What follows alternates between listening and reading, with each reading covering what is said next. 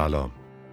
من علیرضا شرعی هستم و این دوازدهمین اپیزود از پادکست تد فارسیه که تیر ماه 1401 ضبط و منتشر میشه.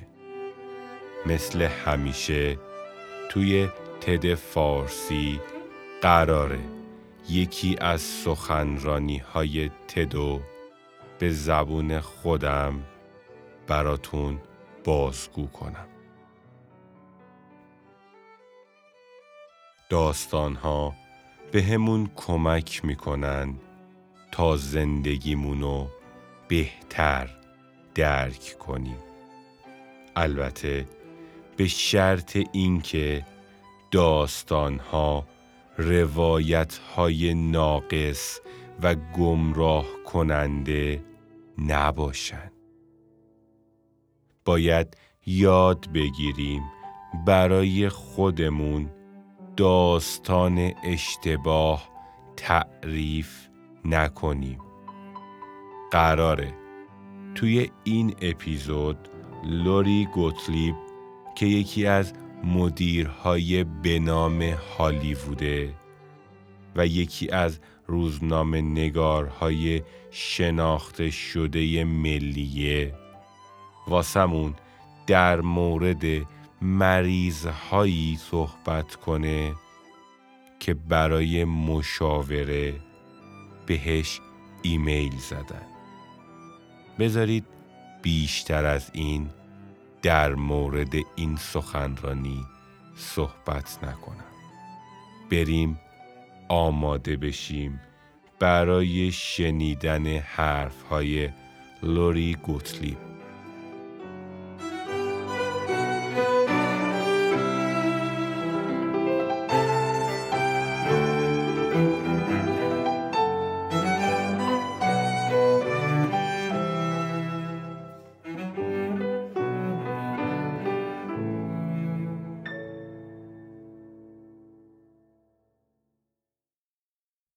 می‌خوام صحبتامو با یک ایمیل شروع کنم. با توجه به اینکه من مشاوره میدم ایمیل های عجیب و غریب زیادی برام فرستاده میشه. یعنی شاید بیشتر از هزار ایمیل از افراد ناشناس از سر تا سر جهان تا حالا خوندم که این ایمیل ها پر از سرخوردگی عاطفی یا باختن توی زندگی بوده.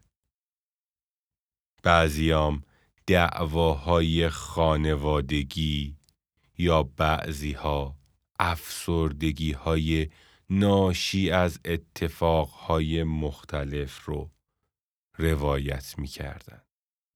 مسائل مختلفی که با ایمیل های بیشماری برای من روایت شده. منم همه این ایمیل ها رو توی یک پوشه به اسم مشکلات زندگی سیو کردم. و اومدم اینجا تا چند تا از تجربه هامو با شماها در میون بذارم. مثلا یکی از ایمیل هایی که برای من اومده بود توی اون این متن نوشته شده بود.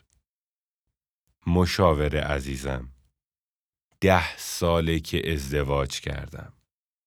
همه چیز همه چیز تا چند سال پیش خیلی خوب پیش می رفت تا اینکه میل شوهرم به رابطه جنسی کم شد و الان هم دیگه خیلی کم پیش میاد که پیش هم بخوابیم.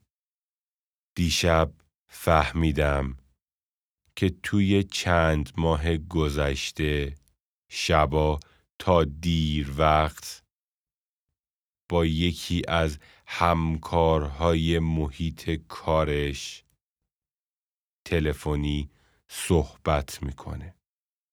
منم رفتم و توی گوگل اون آدم رو پیدا کردمش. خداییش خیلی خوشگل بود. منم اصلا نمی‌تونستم اینو قبول کنم. چون وقتی که نوجوان بودن بابام با یکی از همکاراش ارتباط داشت و همین باعث شد خانوادمون از هم بپاشه و من خیلی آسیب دیدم از این اتفاق. نمی‌دونم. حالا اگه بخوام به زندگیم ادامه بدم دوباره آیا می‌تونم به شوهرم اعتماد کنم یا که نه؟ ولی از یک طرفم نمی‌خوام بچه هام بچه های طلاق باشن و آسیب های روحی زیادی رو تجربه کنم. اما حالا باید چه تصمیمی بگیرم؟ باید چی کار کنم؟ خب حالا شما فکر می کنید باید چه کاری رو انجام بده؟ فکر کنم الان همتون دارین یا فکر کنم الان همتون دارین به این فکر می کنید که چقدر شوهرش نامرده. چقدر خیانت دیدن سخته. یا واسه اتفاقی که توی نوجوانی براش اتفاق افتاده ناراحت شدین و دارین باهاش ابراز همدلی می کنید. اینها فکرهاییه که از ذهن من و شما عبور می‌کنه. وقتی من این ایمیل ها رو می‌خوام جواب بدم باید خیلی مراقب باشم. می‌دونین چرا؟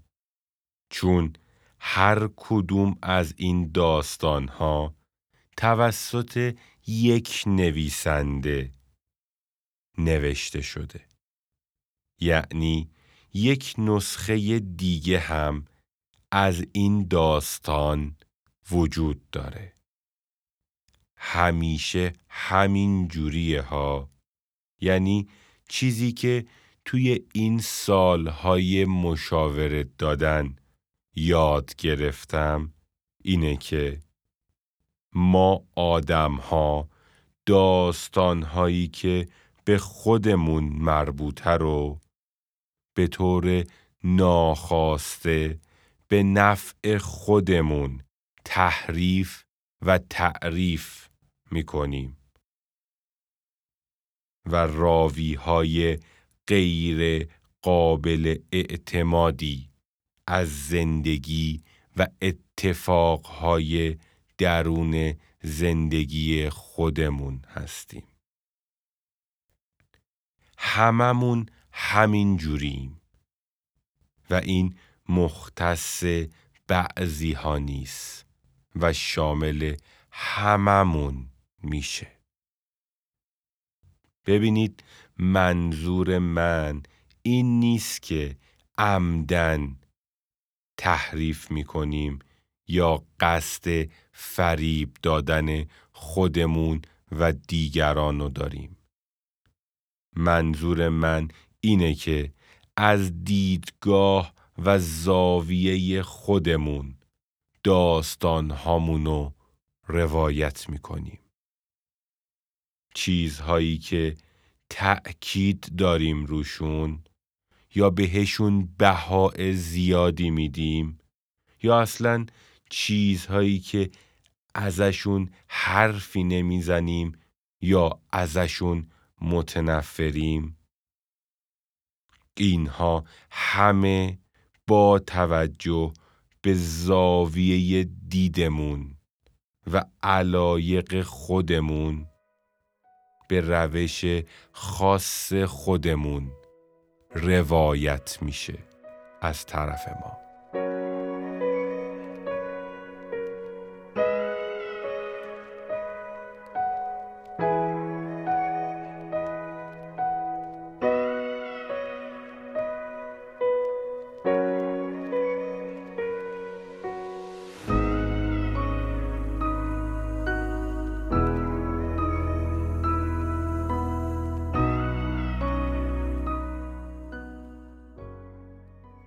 هممون داستانهای منحصر به فرد خودمونو داریم.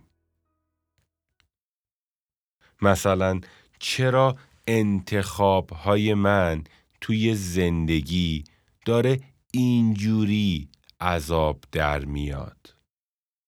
چرا مسائل زندگی من درست پیش نمیره؟ یا مثلا چرا با فلانی اینجوری رفتار کردم؟ یا مثلا بعضی وقتا با خودمون میگیم چه بهتر که این رفتار رو با این آدم ها داشتم؟ چون سزاوار این رفتار بودن. یا مثلا این جمله که چرا چرا بقیه از محبت من سوء استفاده می‌کنن؟ با اینکه کاری باهاشون نداشتم. اینها این جملات فقط بخشی از برداشت که از داستانهای زندگی خودمون داریم. حتما الان با خودتون میگین. خب چه اشکالی داره که داستانهایی که میگیم از یک زاویه اون هم زاویه دید منحصر به فرد خودمون باشه؟ اصلا اگر این اتفاق بیفته نشون دهنده اینه که این داستان ها ناقص یا نادرسته؟ واقعیت اینه که توی این شرایط داستان شفاف بیان نمیشه. یعنی واسه خودمون باعث میشه به جای حل کردن مسئله غرق بشیم توی جزئیاتی که هیچ کمکی به ما نمی‌کنه برای حل شدن اون مسئله. داستان اینه که ما هر جوری که داستان زندگیمونو تعریف کنیم زندگیمون هم به همون سمت.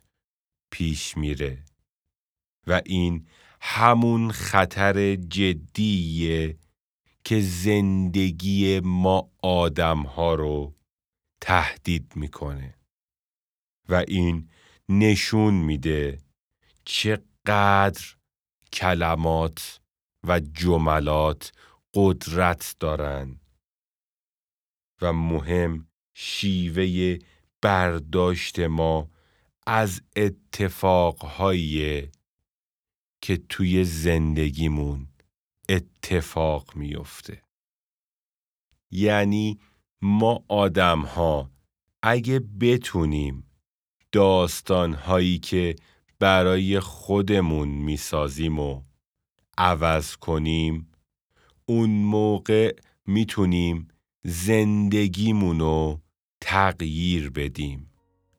می‌خوام امروز اینو بهتون ثابت کنم.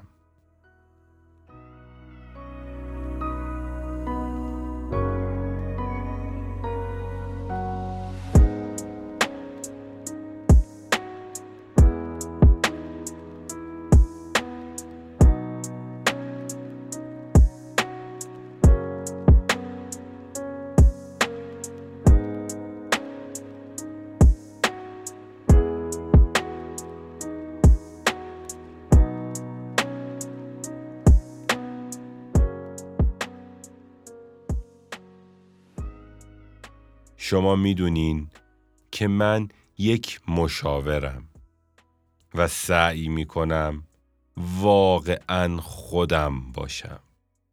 یعنی قصه هایی که از اتفاقهای زندگی میگم تمام سعیم اینه که به واقعیت نزدیک باشه. مثلا فرض کنید من توی هواپیما نشستم و یکی که بغل دست من نشسته از من شغلم و سوال می‌کنه. جوابی که بهش میدم اینه که من یک ویراستارم. خب این تا حد زیادی درسته. و دلیل اینکه نمیگم مشاور یا روان درمانگرم اینه که اگر این رو واقعیت رو بگم طرف مقابلم ازم انتظار روانکاوی داره یا شروع می‌کنه به گفتن مشکلاتش. حالا اینکه چرا میگم ویراس دارم دلیل داره. دلیلش اینه که من واقعا یک ویراستارم یعنی ما درمانگرها یا بهتره بگم ما روانشناس ها دوست داریم ویرایش کردن من هر هفته سعی می کنم یکی از ایمیل هایی که برام میاد و بیارم و با دنبال کننده هام مطرح کنم. اینجوری هممون با هم ویرایش کردن و یاد می‌گیریم. توی این جلسه ها یه چیزو خیلی خوب فهمیدم. اونم اینه که اکثر داستانهایی که برای من ایمیل شده بود در مورد دو موضوع کلیدیه. اولی آزادی دومی تغییر کردن من وقتی جلسه رو شروع می کنم و می‌خوام با هم تمرین کنیم سعی می کنم ویرایش کردن زندگی هامونو به مخاطب های خودم به خوبی یاد بدم. برای همین سعی می کنم با همین دو موضوع شروع کنم. یعنی اول از همه می‌خوام چند دقیقه به مفهوم آزادی فکر کنن. آخه داستان خیلیامون اینجوری شروع میشه که ما احساس آزادی داریم و این احساس تا وقتی درونمونه که یک مشکل پیش بیاد. اون موقع یک هو احساس می کنیم که هیچی نداریم یا احساس زندانی بودن به همون دست میده.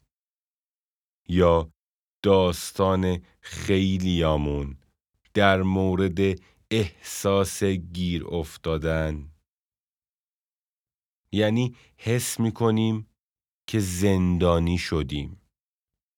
مثلا مثلا توسط خانواده خودمون. یا شاید هم مثلا توسط کار خودمون. یا اطرافیانمون. یا شایدم هیچ کدوم از اینها. بلکه توسط گذشته خودمون یا شایدم آینده خودمون زندانی شدیم.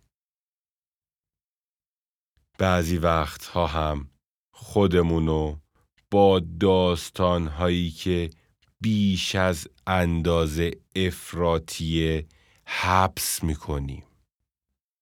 هممون بلدیم چجوری یک اتفاق یا یک داستان رو برای خودمون از دید خودمون و به شیوه خودمون بسازیم و تعریف کنیم. هممون بلدیم داستان زندگیمونو چجوری روایت کنیم که انگار زندگی همه بهتر از زندگی ماست. یا داستانهایی با عنوانهای مختلف که هممون استاد داستان سرایی هایی با این سرتیترها هستیم.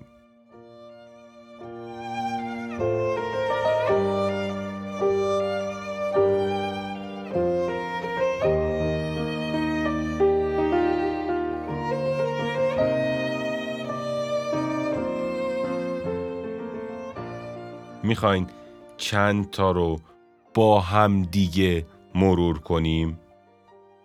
مثلا مثلا داستانهایی با این مضمون که کسی دوستم نداره.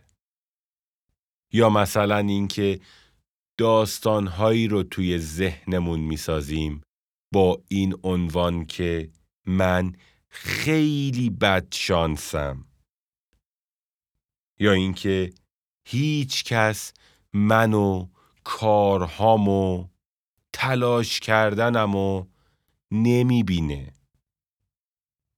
همه اینها رو گفتم تا شروع کنم داستان ایمیل زنیو که برام از احساس گرفتار شدن خودش نوشته بود. براتون تعریف کنم. اون می‌گفت اگه کنار شوهرش باشه دیگه هیچ وقت نمی‌تونه بهش اعتماد کنه و اگه ازش جدا بشه بچه هاش اذیت و نابود میشه آیندهشون داستان این خانومو که میخوندم. یاد اون کارتونی افتادم که یک زندانی و نشون می‌داد که خیلی ناامیدانه تلاش می‌کرد از بین میله ها رد بشه و بره بیرون. اما سمت چپ و سمت راستشو نگاه نمی کرد. در حالی که سمت چپ و سمت راستش اصلا میلهی وجود نداشت. آره زندانی توی زندان نیست. اون شخصیت کارتونی دقیقا نماد خیلی از ما آدم هاست. ماهایی که فکر می‌کنیم گیر افتادیم. پشت میله های احساسات و عواطفمون اسیر شدیم. اما هیچ حرکتی نمی کنیم برای آزادی. چون می‌دونیم آزادی سخته و پیچیده آزادی مسئولیت داره یعنی اگه بخوای آزاد بشی باید مسئولیت نقش خودتو توی داستان زندگیت باور کنی و بپذیری. و این مهمترین چیز برای تغییر دادن خودته. پس یادتون باشه آزادی راحت به دست نمیاد و باید باید براش جنگید و تمام محیط اطراف و به خوبی دید و درک کرد. نه اینکه فقط از زاویه خودمون نظارگر باشیم.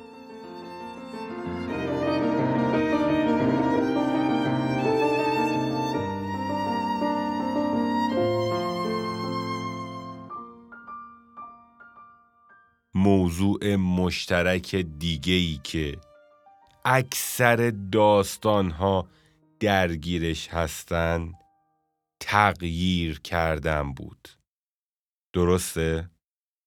حالا تغییر اصلا یعنی چی؟ چجوری تو داستان هامون خودشو نشون میده به نظرتون؟ بذارین بذارین اینجوری بگم.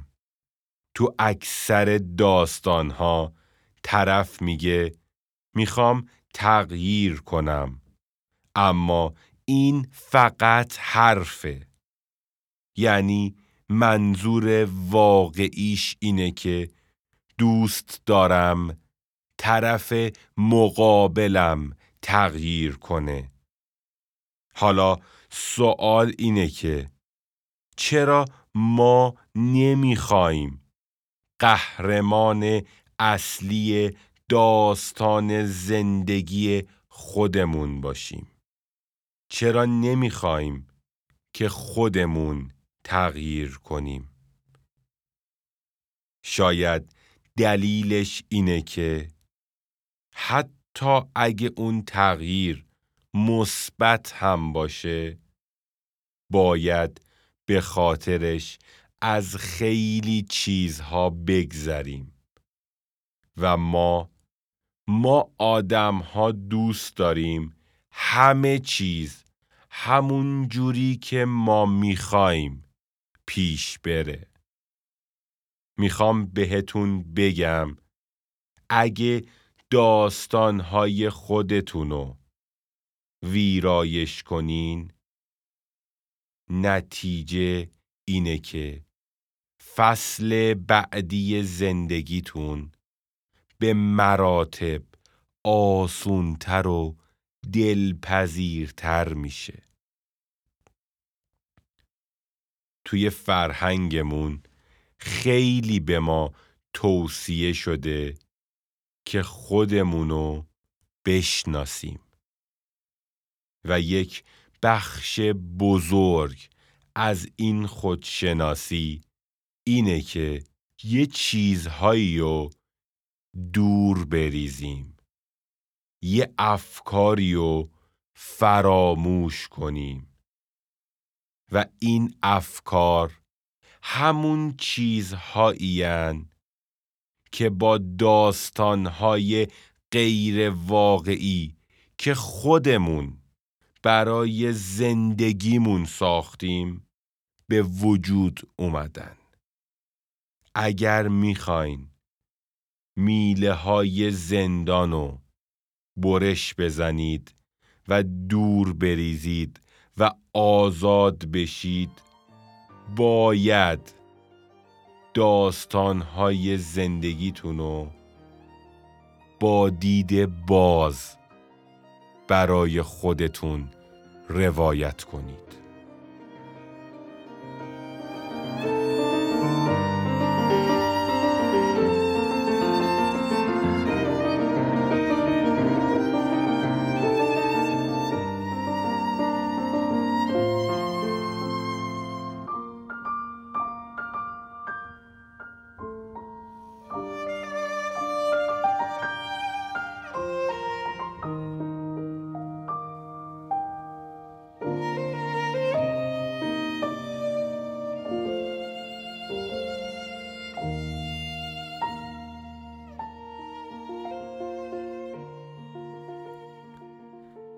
حالا بیاین برگردیم به همون ایمیل.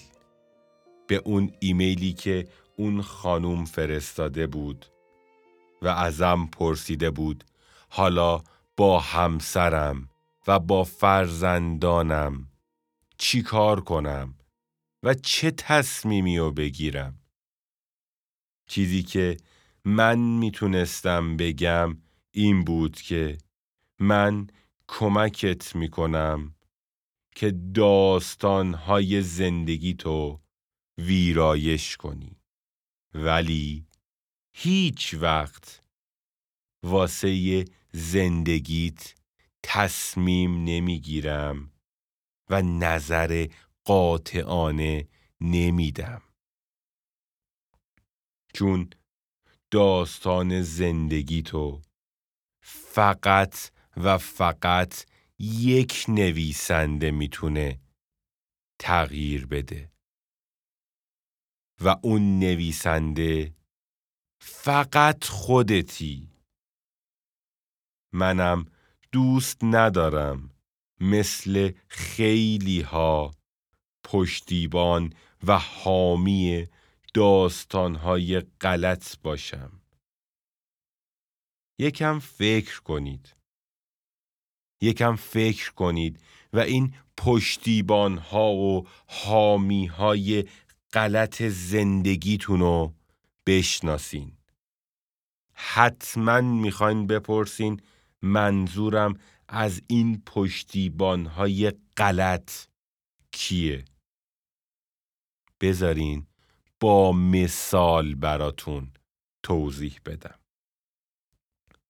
اون آدمی که می‌دونه دوستش هیچ تلاشی برای کارش نمی‌کنه و حتی می‌دونه دوستش از کارش دزدی می‌کنه. اما وقتی دوستش میاد و از ترفیع نگرفتن گلایه می‌کنه بهش میگه حق با توه و بی انصافیه که ترفیع نگرفتی.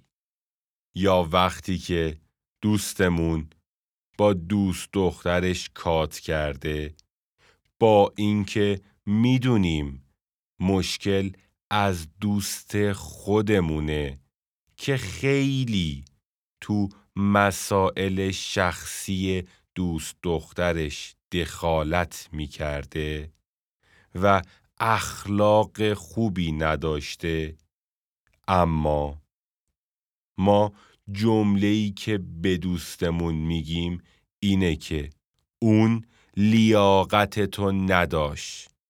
یا مثلا حق با توه و اون خیلی احمق بود. اینها نمونه هایی از همون حامی ها و پشتیبان های غلطه. که باعث میشه داستان زندگیمون درست روایت نشه. برای ویراستار خوب شدن باید یاد بگیریم عاقلانه احساس همدردی کنیم. چون این ابراز همدردی ها دقیقا مثل بمب ساعتی عمل می‌کنن. چون باعث میشن خیلی از نقاط ضعفمونو نبینیم. بیاین دوباره برگردیم به همون داستان قبلی. واقعیت اینه که ما نمی‌دونیم همسر اون خانوم با کسی ارتباط داره یا نه و اینکه چرا رابطهشون و رابطه جنسیشون تغییر کرده یا اصلا داستان تلفن‌های دیر وقت چیه؟ حالا می‌خوام یک ایمیل دیگه که به دستم رسیده رو براتون بخونم.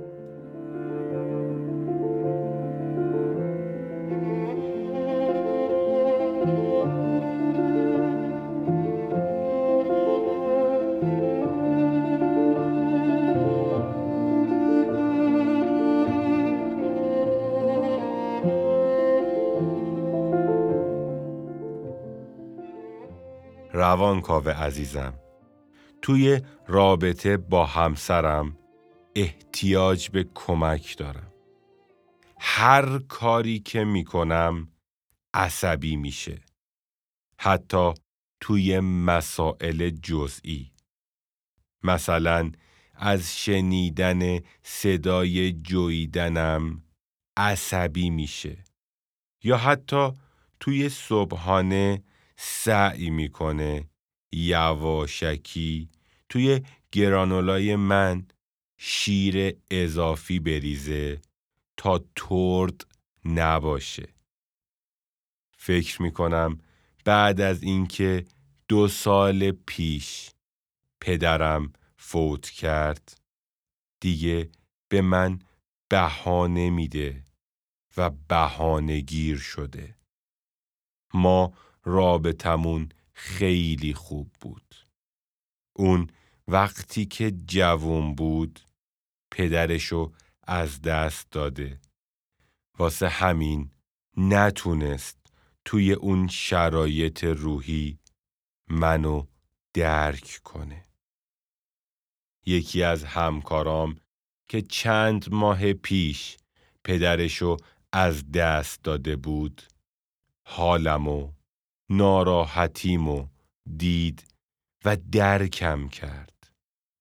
آرزوم این بود که با زنم هم می‌تونستم مثل همین همکارم صحبت کنم. ولی فکر می‌کنم که زنم منو به سختی تحمل می‌کنه. چجوری می‌تونم همسرمو به زندگیم برگردونم. فکر کنم همتون دارین به این فکر می‌کنید که چقدر شبیه داستان قبلیه که خوندم. فقط راوی داستان عوض شده. یعنی اون زن از مردی حرف می‌زد که داره خیانت می‌کنه و مرد از زنی حرف می‌زد که نمی‌تونه غم و اندوه اونو درک کنه. اما چیزی که با ارزشه اینه که هر دوی این آدم ها از شوق و اشتیاق برای برگشتن به رابطه حرف زدن. ما اگه از نگاه شخص اول به موضوع خارج بشیم و داستانو از نگاه دوم شخص ببینیم احساس همدردی بیشتری با اون آقا خواهیم داشت. سخت ترین دشوارترین و پیچیده ترین مرحله ویرایش دقیقا همین جاست. اینجا همون جاییه که تغییر کردن قرار شروع بشه یعنی جایی که قراره به داستان زندگی خودمون نگاه کنیم و بعدش از دید طرف مقابل داستان رو روایت کنیم. حالا با این وسیع تر شدن دیدگاهتون به موضوعات نگاه کنید. به نظرتون دیدتون به موضوعات. تغییر نمی‌کنه. مثلا آدمی که همش داره به خودش میگه هیچ کس منو دوست نداره. اگر بیاد و دقدقه های مادر عزیزشو ببینه یا مثلا دلسوزی هایی که همسرش براش داره رو واقعا ببینه یا حتی اطرافیانش. آیا باز هم همین جوری خودش رو احساساتش رو درگیر و قضاوت می‌کنه؟ وقتی که شما یک آدم افسرده رو می‌بینین مجبورین داستانهایی رو ازش بشنوین که تحت تأثیر افسردگی که داره دارن تحریف میشن. یا وقتی احساس تنهایی می‌کنیم یا از کسی ناراحتیم محتوای داستانها رو جوری تعریف می کنیم که کاملا تحریف شده است. در حالی که خودمون نمی‌دونستیم و آگاهی نداشتیم که دیدگاهمون تحریف شده است و روایتمون روایت درستی از اتفاقهای درون زندگیمون نیست. و اینجوری میشه که شروع می‌کنیم به ساختن داستانهای غیر واقعی از زندگیمون. بذارین بذارین یه اعترافی کنم. راستش ایمیل دومی که خوندم واقعی نبود. بلکه ساخته ذهن خودم بود. اون ایمیل بر اساس تجربیات من توی این سالها بیان شد. ولی تا حالا پیش اومده که هم آقا و هم خانومش برام ایمیل زدن و دو روایت مختلف از یک اتفاق به زبون آوردن. من نمی‌دونم نسخه دیگه ایمیل اولی که از اون خانم بود و خوندم چیه. اما اینو می‌دونم که اون خانوم باید خودش اون نسخه رو بنویسه. اون می‌تونه با یک ویرایش شجاعانه و با زرافت بیشتر اون نسخه رو دوباره بنویسه. حتی اگه همسرش با کسی رابطه داشته باشه. اینجوری حداقل دیدگاه بهتر و جامع تری نسبت به این اتفاق داره و اینجوری بهتر می‌تونه برای آینده خودش و فرزندانش تصمیم بگیره. اما خیلی ها حاضر نیستن قبول کنن که داستانهای خودشونو ویرایش کنن. یا از یک منظر دیگه به اتفاقهایی که اطرافشون یا توی زندگیشون میفته نگاه کنن وقتی با افراد این سبکی روبرو میشم فقط بهشون میگم یادتون باشه هممون قرار یک روز بمیریم. و من خوشحالم که درمانگر شماها نیستم. چون خیلی لجبازین. وقتی اینو میگم همشون مات و مبهوت از حرفم فقط نگام می‌کنن.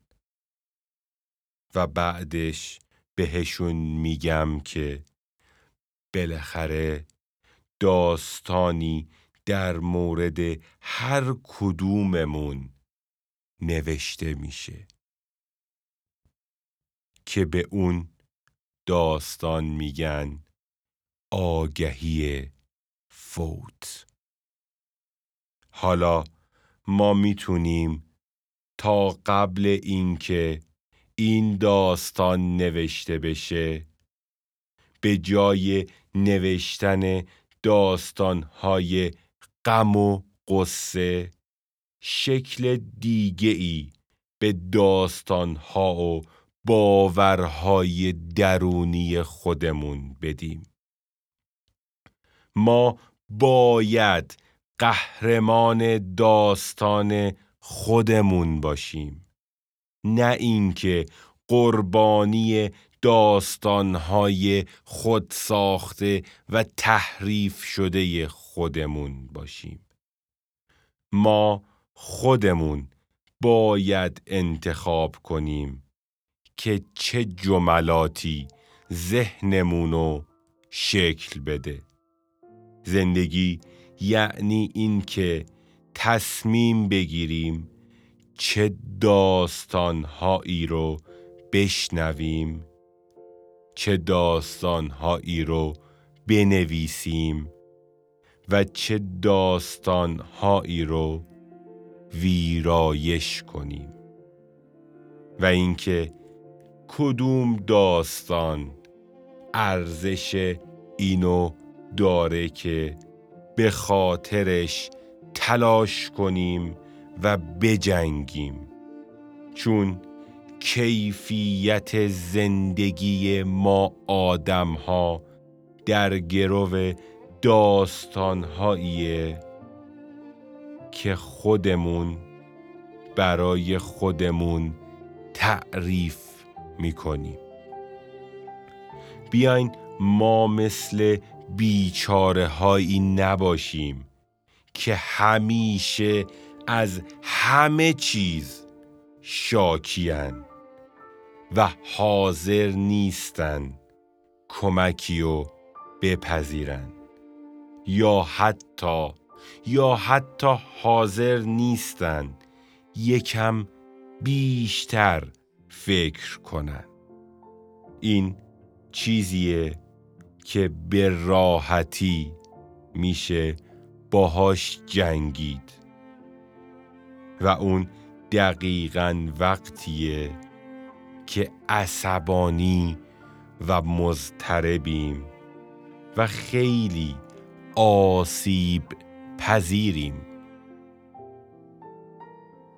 توی این شرایط یادتون باشه هممون همه ما آدم ها یک روز قراره از این دنیا بریم.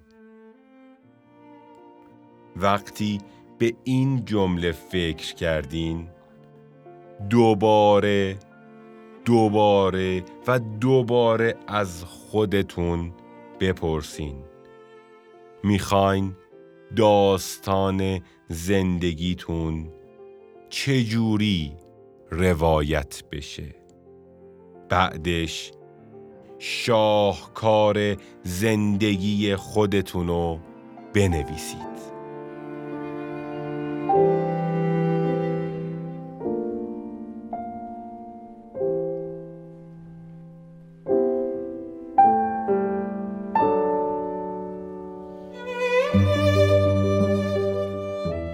ممنونم از شما به خاطر اینکه مثل همیشه تا آخر این اپیزود همراه ما بودین. ممنون میشم. اگه مثل همیشه با کامنت ها و ایمیل هاتون نقطه نظراتتون رو با ما به اشتراک بذارید. امیدوارم داستان زندگیتون. همون جوری که دوست دارین و لیاقتتونه از زبان خودتون روایت بشه. موفق باشید